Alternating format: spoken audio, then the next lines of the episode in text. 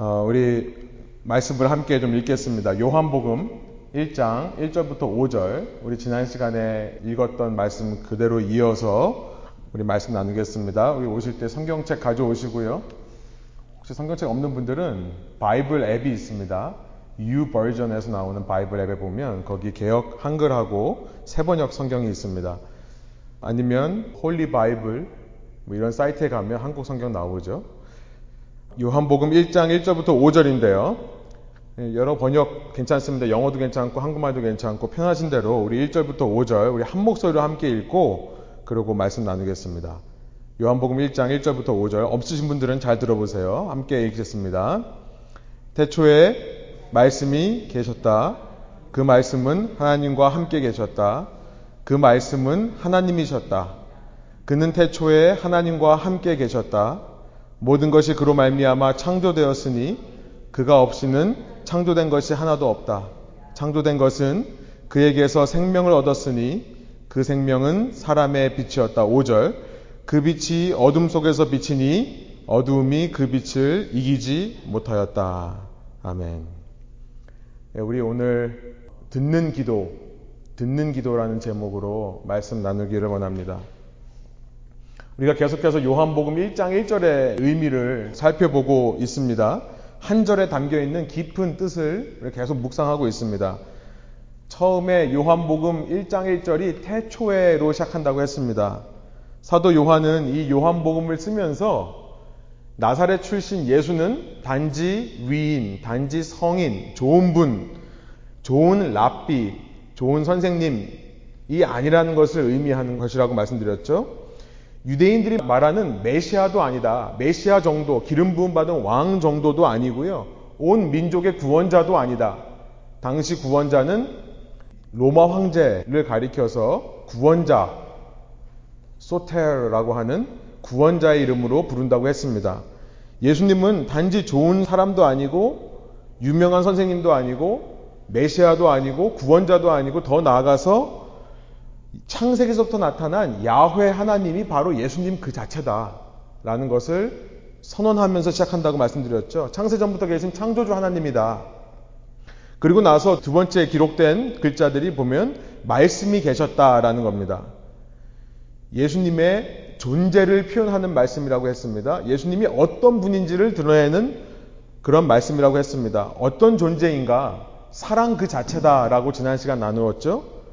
다음 주에 오시면 한 번 더 이것을 짚고 넘어가기를 원합니다. 조금 어려운 철학적인 컨셉이었는데요. 예수님은 어떤 분인가를 얘기하는데 사랑의 존재다. 사랑 그 자체다. 사랑이 많은 분이 아니라 사랑하시는 분이 아니라 사랑 그 자체다라는 것을 지난 시간 나누었습니다. 다음 시간 꼭 오시기 바랍니다. 요한복음의 독특한 표현은 뭐냐면 예수님을 지금 말씀이라고 부르고 있다는 것이 독특하다는 것을 오늘 좀 짚고 넘어가길 원합니다.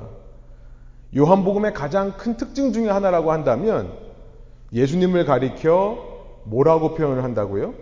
예수님을 가리켜 말씀, 로고스라고 표현하는 것이 요한복음의 가장 큰 특징 중에 하나입니다. 제가 지난 시간에 당시 예수님을 뭐라고 불렀다고 그랬죠?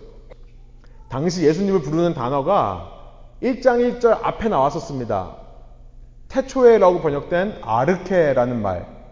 당시 소아시아 지역에서 사람들은 예수님을 가리켜서 아르케, 아르케란 말은 시작이란 뜻입니다. 우리말은 태초라는 단어로 번역하고 있지만 in the beginning, 비기닝을 말하는 거예요. 당시 예수님을 태초에라고 하는 이 단어, 태초라는 단어, 아르케라는 단어로 불렀던 시대예요. 그런데 예수님을 아르케라고 부르지 않고 사도 요한은 예수님을 가리켜서 말씀이라고 부르면서 시작하는 겁니다. 왜 예수님을 말씀이라고 부를까요? 로고스라는 말로 부르고 있을까요? 아르케가 아닌 로고스. 제가 지난 시간에 로고스는 당시 그리스 문화권에서 사용되던 단어라고 했습니다. 이 로고스라는 것은 만물 뒤에 숨어있는 원리라고 했어요. 쉽게 우리 청년들도 있으니까. 여러분 매트릭스 영화 보셨습니까? 매트릭스 영화 안 본 사람 있어요? 나중에 청년들 한번 같이 저하고 보면 좋을 것 같아요. 제가 매트릭스를 보면서 거기에 나와 있는 복음을 설명할 수 있고요. 거기에 나와 있는 복음이 아닌 것들도 설명할 수 있습니다만 성경에서 많은 모티브를 따온 영화예요. 동성애자인 브라더, 형제가 이 영화를 만들었습니다. 그러니까 사실 이 영화는 예수님을 증거하는 영화는 아니에요. 예수님을 사실 이렇게 비꼬는 건 아니지만 예수님을 소재로, 모티브로 아주 재밌는 컨셉을 만들어낸 영화인데요. 맨 마지막에, 이 안 보신 분들 스포일러입니다. 맨 마지막에 보신 분들을 위해서, 보신 분들 한번 손 들어 보실래요? 예, 다들 보셨죠. 맨 마지막에 니오가 이 주인공입니다. 니오가 총을 맞으면서 모든 것이 다 뭘로 변하죠? 모든 건물이나 모든 복도나 이런 것들이 다 초록색 글자들로 바뀝니다. 뭐 하는 거냐면 모든 이 가상현실 세계를 지배하는 원리를 찾아낸 거예요. 그래서 이제 더 이상 가상현실로부터 지배를 받지 않고 오히려 가상현실을 지배하는 자가 됩니다. 그리스 철학적으로 표현하면 만물의 로고스를 발견한 거예요. 여러분, 그리스 사람들은 로고스를 발견할 때 구원을 얻게 되는 지혜를 소유하게 된다고 믿었습니다. 소피아라고 하는 지혜. 지혜를 알면 이 육신, 이 물질 세계, 피지컬한 월드로부터 보이지 않는 영적 세계를 알 수 있는 힘이 생기고요. 그래서 물질 세계를 벗어나 영적인 세계로 가게 되면 그것을 구원이라고 불렀어요. 그러니까 전부 이런 모티브를 다 따온 겁니다, 이 영화가요. 만물 뒤에 있는 원리, 이것을 로고스라고 한다. 그런데 로고스라는 단어로 예수님을 표현합니다. 왜냐하면 로고스를 알면 세상의 흐름이 보이는 겁니다. 아, 세상이 어디서부터 와서 어디로 가는가를 깨닫게 되는 거죠. 소피아를 얻어요. 이 세상을 초월한 지혜를 얻게 돼요. 지금 사도 요한은 뭐라고 말하고 있는 거냐면 예수님이 아니고는 우리는 이 세상에서 지금까지 깨닫는 사람이 없었다. 이제 일 장 십 절, 십일 절에 가보면 세상이 알지 못한다라는 말이 있고요. 세상이 영접하지 않더라라는 말도 있습니다. 이전까지는 하나님을 본 사람이 없고 하나님에 대해서 아는 사람이 없었다는 겁니다.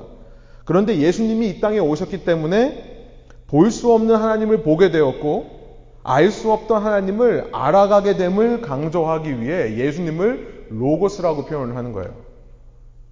그리고 사도 요한은 늘 그렇듯이 당시 유행하던 문화와 당시 유행하던 이미지와 당시 유행하던 단어들을 구약 성경과 기가 막히게 연관시킵니다.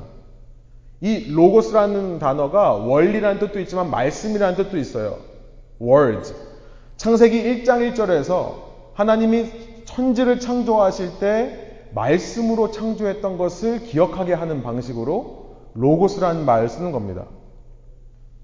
하나님이 인간이 알아들을 수 있는 말씀으로 세상을 창조하셨다. 신이 세상을 창조하는데 신의 언어로가 아니라 인간이 알아들을 수 있는 인간의 말로 빛이 있으라 했더니 빛이 생겼고 하늘이 나뉘어라 그랬더니 하늘 위의 하늘과 하늘 아래의 하늘로 나뉘고, 그렇죠? 육지가 드러나라 했더니 바다와 육지가 갈리고, 이렇게 하나님이 인간이 알 수 있는 말씀으로 말씀하셔서, 인간이 알 수 있는 언어로 말씀하셔서 뭘 하신 거예요? 인간이 알아듣게 한 거예요. 아, 하나님이 이렇게 창조하셨구나. 이렇게 삼 일 동안은 나누시고 삼 일 동안은 채우시는 육 일 동안의 창조, 그리고 칠 일째는 하나님과 안식하는, 인간이 깨달을 수 있게, 알 수 있게 창세기에서부터 하나님이 말씀해 오셨다. 그런데 사람들이 그 말을 듣고도 깨닫지 못하니까 예수님이란 분이 오셔서 이제는 명확하게 하나님을 보여주시는 거다. 그 예수님을 알면 이 땅의 원리가 보이고 원리가 알면 구원을 받을 수 있다. 구약과 당시 철학을 기가 막히게 연결하는 거죠. 그 말씀이 바로 예수고요. 예수를 믿는다는 것은 그래서 하나님과 소통하게 되는 거라는 것을 이야기를 하는 거예요. 예수님은요, 삼위일체 하나님 사랑 그 자체신데, 다음 시간에 다시 얘기할 겁니다. 예수님은 사랑 그 자체신데 그 사랑을 소통하시는 하나님이시더라. 우리에게 감추시는 분이 아니라 우리에게 그 사랑을 드러내시는 분이시더라. 예수님을 통해 하나님이 나를 얼마나 사랑하는지를 깨닫게 되고 하나님의 사랑 안에 연합하게 되는 길이 열리더라. 우리에게 당신의 사랑을 소통하려 하는, 나누어 주시려 하는 하나님을 얘기하면서 일 장 일 절이 시작되는 거예요. 그래서 우리 지난 시간에 결론을 내렸습니다. 예수님이 말씀으로 표현되었다면 하나님의 사랑을 소통하시는 예수님이 말씀으로 표현되었다면 우리의 적용은 무슨 자세를 훈련해야 된다고요? 듣는 자세를 훈련해야 되겠다. 이걸로 우리가 지난 시간 마무리했습니다. 예수님은 늘 말씀으로 우리에게 다가오시기 때문에 신자들을, 교회 다니는 사람, 신앙인들, 예수님 믿는 사람들의 가장 기본적인 자세는 보는 것도 아니고 말하는 것도 아니고 느끼는 것도 아니고 냄새 맡는 것도 아니고 듣는 것이어야 된다. 하나님의 음성을 듣는 것, 서로의 이야기를 들어주는 것, 그게 바로 사랑을 이루는 것이다. 예수님의 사랑을 이루는 법, 예수님이 말씀이시기 때문에요. 우리 지난 시간 그 얘기를 나눴어요. 지난 시간 시간 없어서 이제 스킵했던 부분인데요. 로마서 십 장 십칠 절, 여러분, 여러분이 외우셔야 되는 구절 중에 하나입니다. 너무나 유명한 구절이에요. 로마서 십 장 십칠 절에 어떤 말씀이 있냐면요, 믿음은 들음에서 나며, 믿음은요 보는 게 아니라, 냄새 맡는 게 아니라, 느끼는 게 아니라, 믿음은 들음에서 난다. 그 듣는 건 뭘 듣는 거냐? 들음은 그리스도의 말씀으로 말미암았느니라. 그냥 이야기를 듣는 게 아니라요, 예수님의 말씀을 들음으로 믿음이 생긴다, 이래 얘기를 하는 거예요. 우리에게 있어서 듣는 것이 얼마나 중요한지요. 예수님의 존재 자체가, 본질 자체가 말씀이시라면 예수님은 늘 우리에게 다가오셔서 뭘 알려주시기 원하시는 분이다 라는 것을 알게 되죠. 여러분, 그런데 오늘날 우리가 얼마나 예수님의 음성을 듣고 살고 있습니까? 이 질문을 한번 생각해 볼 필요가 있어요. 많은 사람들이요, 음성 듣기보다는 자꾸 뭔가 보기를 원합니다. 신앙생활 하면서 자꾸 듣는 것보다 보는 거에 익숙해지는 시대인 것 같아요. 빨리빨리 결과들이 나타나야 되죠. 누군가가 막 뒤집어져야 돼요. 그렇죠? 아, 그러면 하나님이 살아계시는 걸 알겠다. 내 옆 사람이, 가장 친한 사람이 변화되면 아, 하나님이 살아계신 걸 알겠다. 교회가 분위기가 달라지면, 어느 날 예배 왔는데 전부 막 뜨겁게 하나님을 찬양하고 예배가 부흥이 되면 하나님이 살아계시는 걸 알겠다. 좋은 말씀입니다만 여러분, 여러분 자신은 얼마나 빨리 바뀌는가 생각해 보면요, 나는 정말 얼마나 빨리 바뀌고 있는가, 내 바뀌는 게 얼마나 내 주위 사람들에게 드러나고 있는가를 생각해 보면 정말 거북이보다 더 천천히 해요. 거북이가 뭡니까? 달팽이. 달팽이가 뭡니까? 정말 느릿느릿 조금 조금씩 알게 모르게 변하는 것이 우리의 변화가 아닙니까? 그렇다면 왜 우리는 자꾸 변화를 보기를 원하는 걸까요? 그리고 변화가 보여야만 신앙이 있다라고 믿을 수 있다고 얘기할 수 있는 걸까요? 혹은 많은 사람들이 음성을 듣기보다는 자꾸 뭔가 하려 합니다.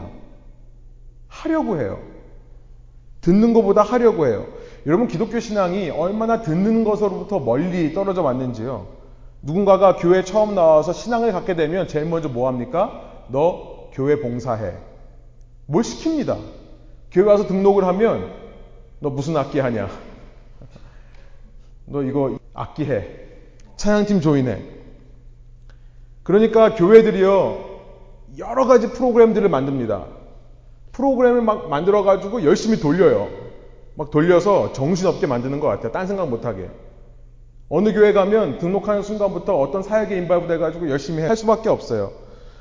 물론 처음에는 감사한 마음으로 합니다. 구원의 은혜에 감격해서 예수님께 뭐라도 좀 드리려고 헌신하는 마음으로 시작합니다. 자원하는 마음으로 시작하지만 시간이 지날수록 일에 치여서 번아웃되거나 혹은 워커홀릭이 돼요. 완전 정반대로. 어떤 사람은 정말 교회 다니면서 이 일 중독자가 돼요. 그래서 잠시라도 뭘 안 하고 있으면 자기 신앙에 문제가 생긴 거라고 생각할 정도로 신앙의 대부분이 하는 겁니다.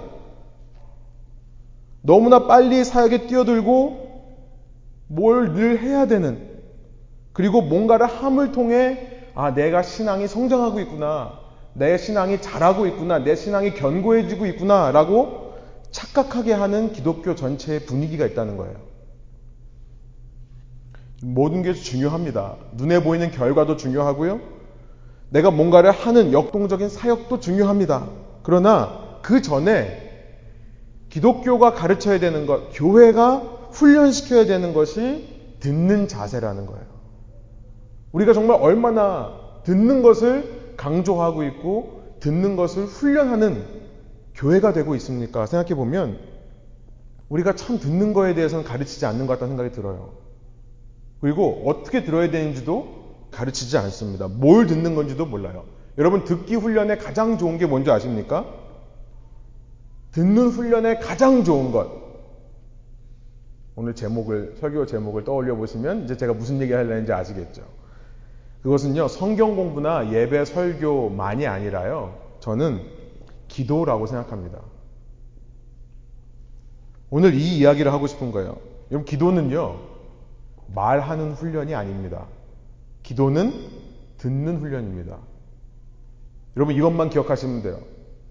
제가 제 평생에 기도 생활을 통해 지금까지 살아오면서 얻은 한 가지 결론이 있다면, 기도는 말하는 훈련이 아니라 듣는 훈련이다. 물론 우리는요, 말씀을 공부하고 연구하면서 이 성경 말씀에 대해, 기록된 하나님의 음성에 대해 배워야 되고요, 이것을 알물 통해 우리는 예수님을 더 잘 듣게 되는 것이 사실입니다. 그래서 늘 말씀이 기도를 돕게 되어 있어요.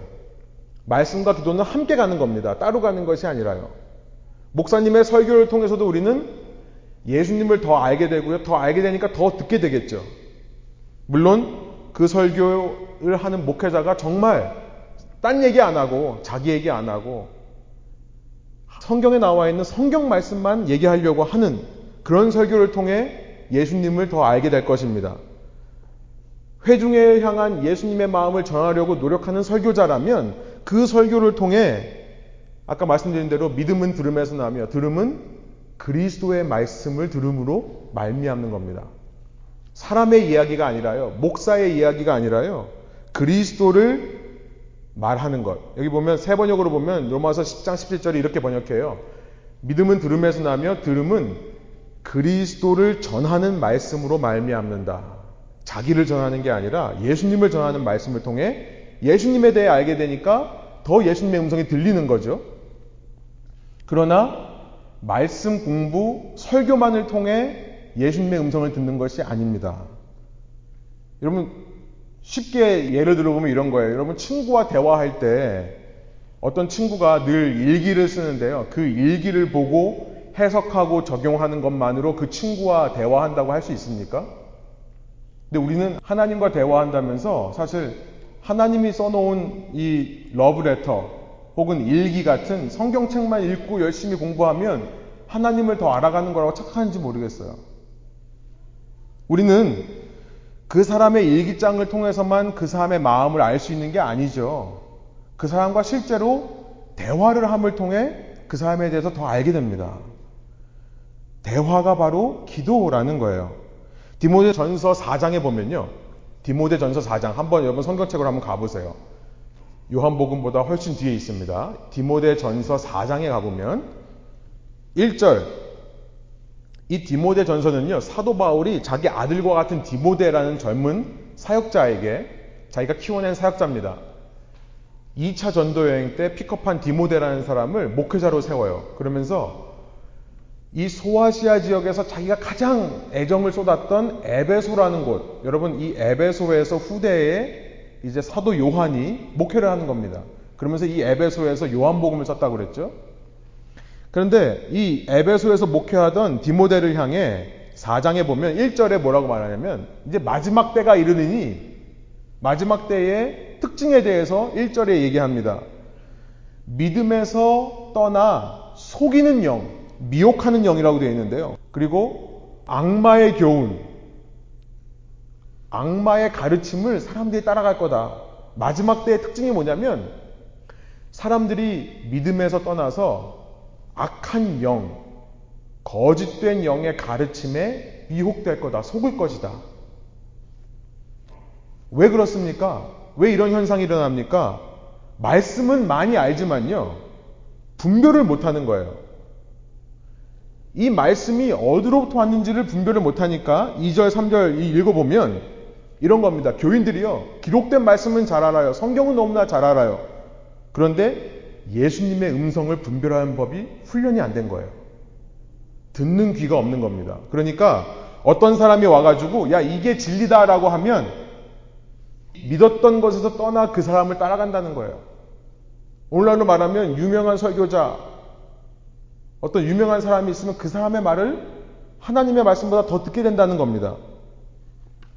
마지막 때, 마지막 때란 예수님의 초림과 재림 사이의 기간이에요. 예수님께서 십자가에서 죽으시고 부활하셔서 하늘로 올라가신 이후 다시 오실 그날까지의 이 모든 기간이 마지막 때, 말세입니다. 우리가 살고 있는 때가 말세예요. 왜 분별을 못합니까? 왜 무엇이 참이고 아닌지 모릅니까? 무엇이 거룩한지, 거룩하지 않은지 왜 분별을 못합니까? 디모데전서 사 장 오 절, 그 답이 있어요. 모든 것은 하나님의 말씀과 기도로 거룩하여집니다. 말씀을 아는 것만으로 안 됩니다. 기도가 함께 가야 돼요. 왜냐하면 기도를 통해 말씀이 내 귀에 살아있는 음성으로 들리기 때문에 그렇습니다. 다시 반복해요. 중요한 말입니다.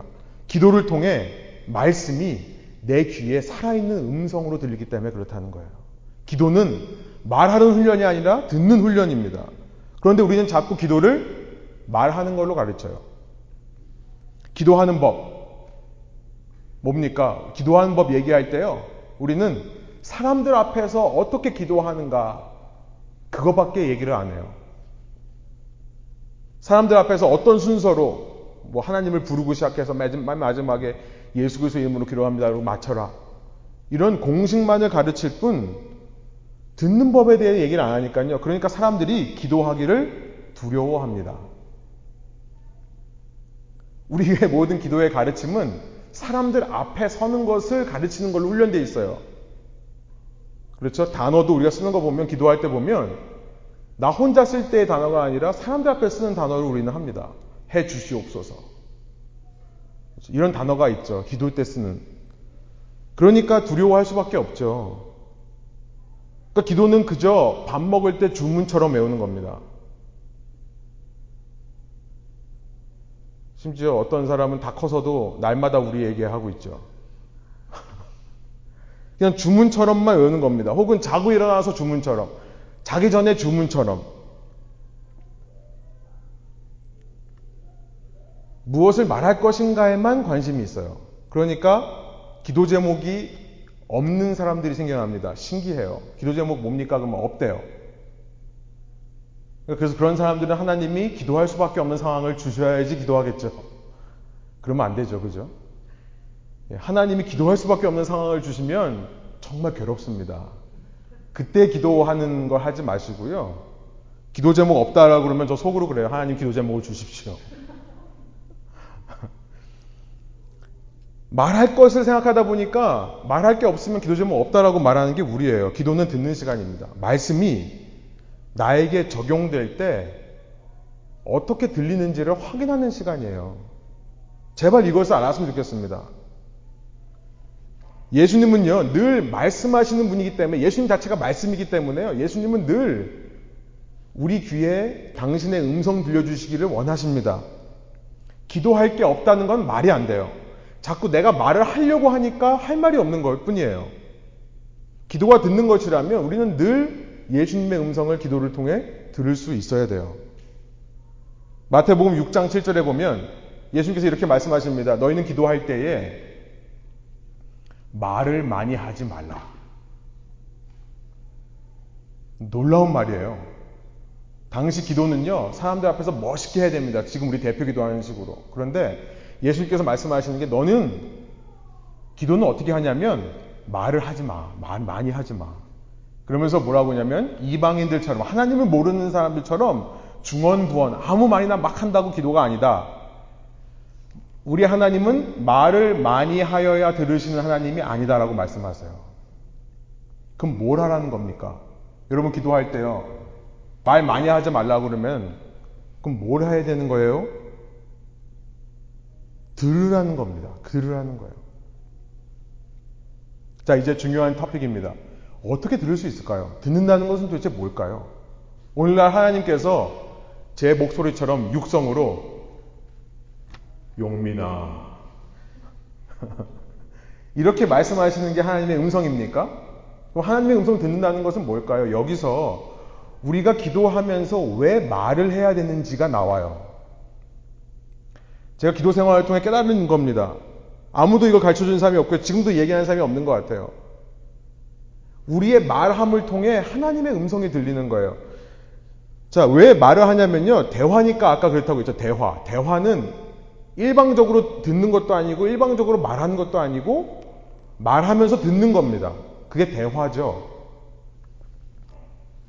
대화를 잘 안 해버릇해가지고 그냥 말만 하고 끝내버리고, 그렇죠? 들으려고 하지 않고 혹은 듣기만 하는 것이 익숙해져서 대화를 잘 현대인들이 못합니다. 그래서 대화의 기술이 너무 중요한데요.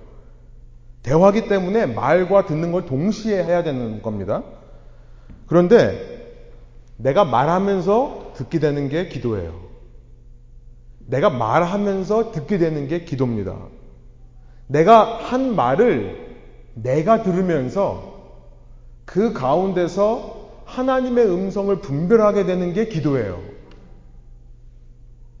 이것이 너무나 제가 터득한 기도의 중요한 포인트입니다. 제가 기도하면서 제 기도의 중심이 되어버렸어요.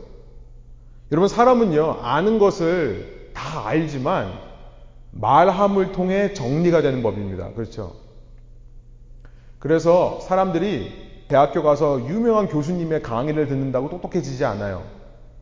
듣는 그게 아니라 들은 걸 가지고 자기가 이야기할 때 정리가 돼요. 누군가를 가르쳐 줄 때. 그러니까 일대일도 여러분 받을 때보다 여러분이 하실 때 더 많이 배운다고 늘 말씀드리죠. 제가 이렇게 설교를 하는데요, 설교하라고 그러면 제 아내도 알아요. 그러니까 토요일 밤에 같은 경우에 원고를 다 아직 안 썼을 경우, 토요일 저녁에 원고를 다 아직 못 썼을 경우에 제 마음속에 이런 마음이 듭니다. 아, 그냥 내일 원고 없이 할까? 왜냐면 지금이라도 누가 찌르면 설교가 줄줄 나와요. 한 사십 분 정도 난스톱으로 나옵니다. 머릿속에 다 있어요. 그런데 매번 제가 한 글자 한 글자 다 원고로 씁니다. 왜냐면요, 내가 나에게 스스로 말해야 내가 정리가 되고요, 내가 정말 뭘 말하고 싶은지 알게 돼요. 쓰다가 지우고 쓰다가 지우고를 반복하면서 그렇게 몇 시간을 씨름하면서 아, 내가 정말 하고 싶은 말이 이거구나 알게 되는 겁니다. 여러분, 사람이 말을 하는 이유는 아까 소통이라고 했습니다. 말씀은 소통이에요. 누군가가 여러분 전화기를 여러분 손에서 채갔다고 생각해 보세요. 요즘 그런 범죄 많다고 합니다. 조심하세요. 이렇게 전화기를 들고 하는데 채가서 훔쳐갔다고 생각해 보세요. 여러분 아무리 슬픈 표정을 짓고 아무리 손발 동동 구르면서 손짓을 해도 주위 사람들이 무슨 상황인지 모를 수 있습니다. 뭐라고 말을 해야 돼요? 뭐라고 말해야 돼요? robber 아니면 thief, 도둑이야 라고 얘기를 해야 말을 통해 상황이 더 잘 표현되는 것처럼요, 여러분의 마음, 여러분, 여러분이 여러분의 마음을 아십니까? 내 안에 내가 너무나 많아. 그죠? 쉴 곳 없자, 없다는 노래 가사도 있잖아요. 여러분 마음을 여러분이 아세요?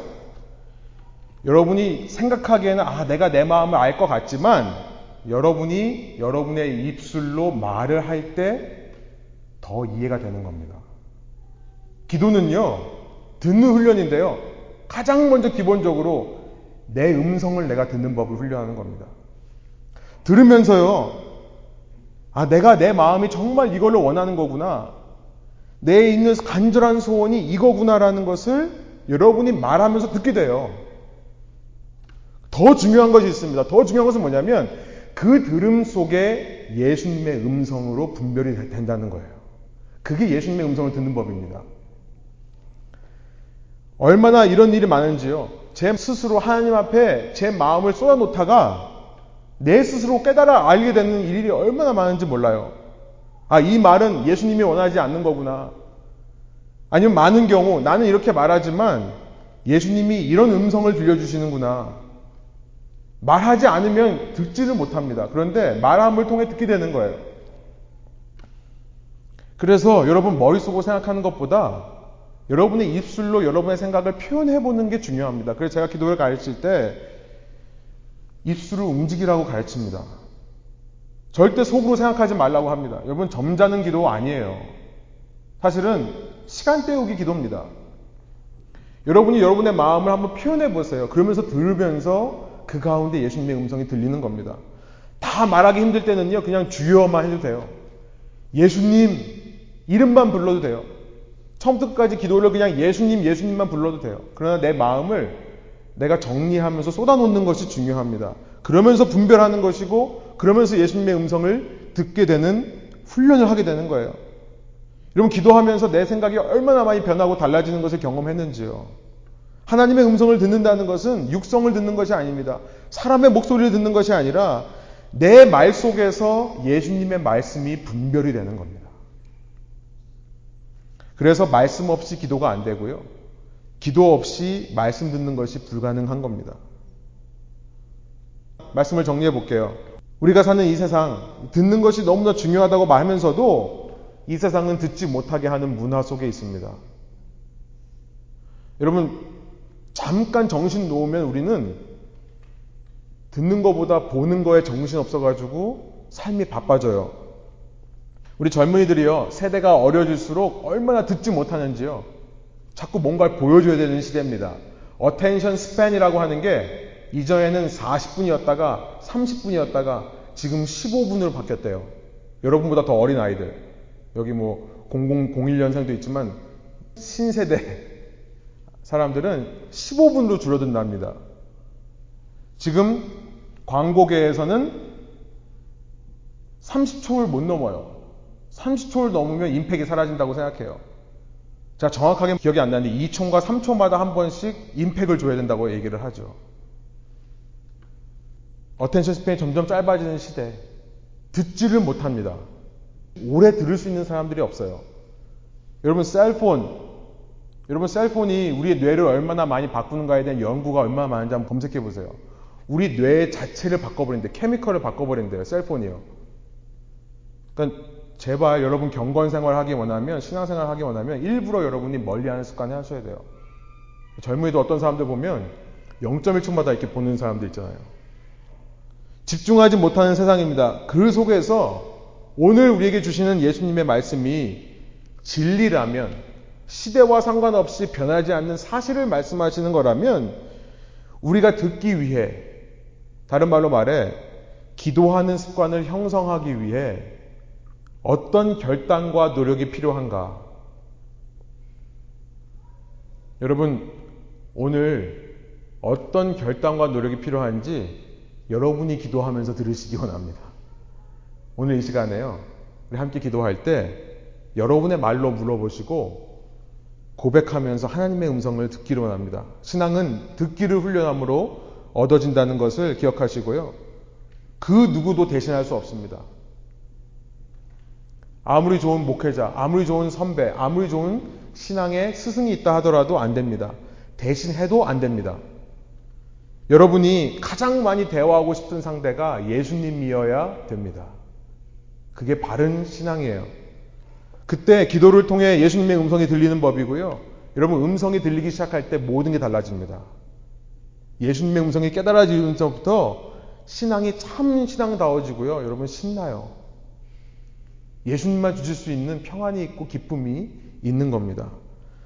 하나님이 이스라엘 백성에게 그 무엇보다도 들으라, 쉐마를 명령하셨다는 걸 기억하십시오. 신명기 육 장 제가 읽어드리고 우리 기도하겠습니다. 이스라엘아 듣고 삼가 그것을 행하라. 그리하면 내가 복을 받고 내 조상들의 하나님 여호와께서 내게 허락하신 것 같이 젖과 꿀이 흐르는 땅에서 내가 크게 번성하리라. 이스라엘아 들으라. 우리 하나님 여호와는 오직 유일한 여호와시니 너는 마음을 다하고 뜻을 다하고 힘을 다하여 내 하나님 여호와를 사랑하라. 함께 기도하시겠습니다.